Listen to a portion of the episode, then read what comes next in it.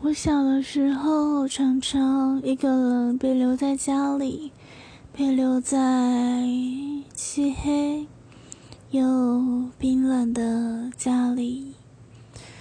从那时候开始，我就慢慢的学会一个人，不能开灯，那我就窝在被窝里去细数，还要多久家人才会回来，才能恢复光明。饭菜不能加热，那我就默默的吃着凉掉的饭菜，然后默默的收拾，默默的洗干净，然后再一个人乖乖的回房间里去睡觉。有时候一个人是被迫习惯的，也是被迫学会的。我希望不会有人像我这样子。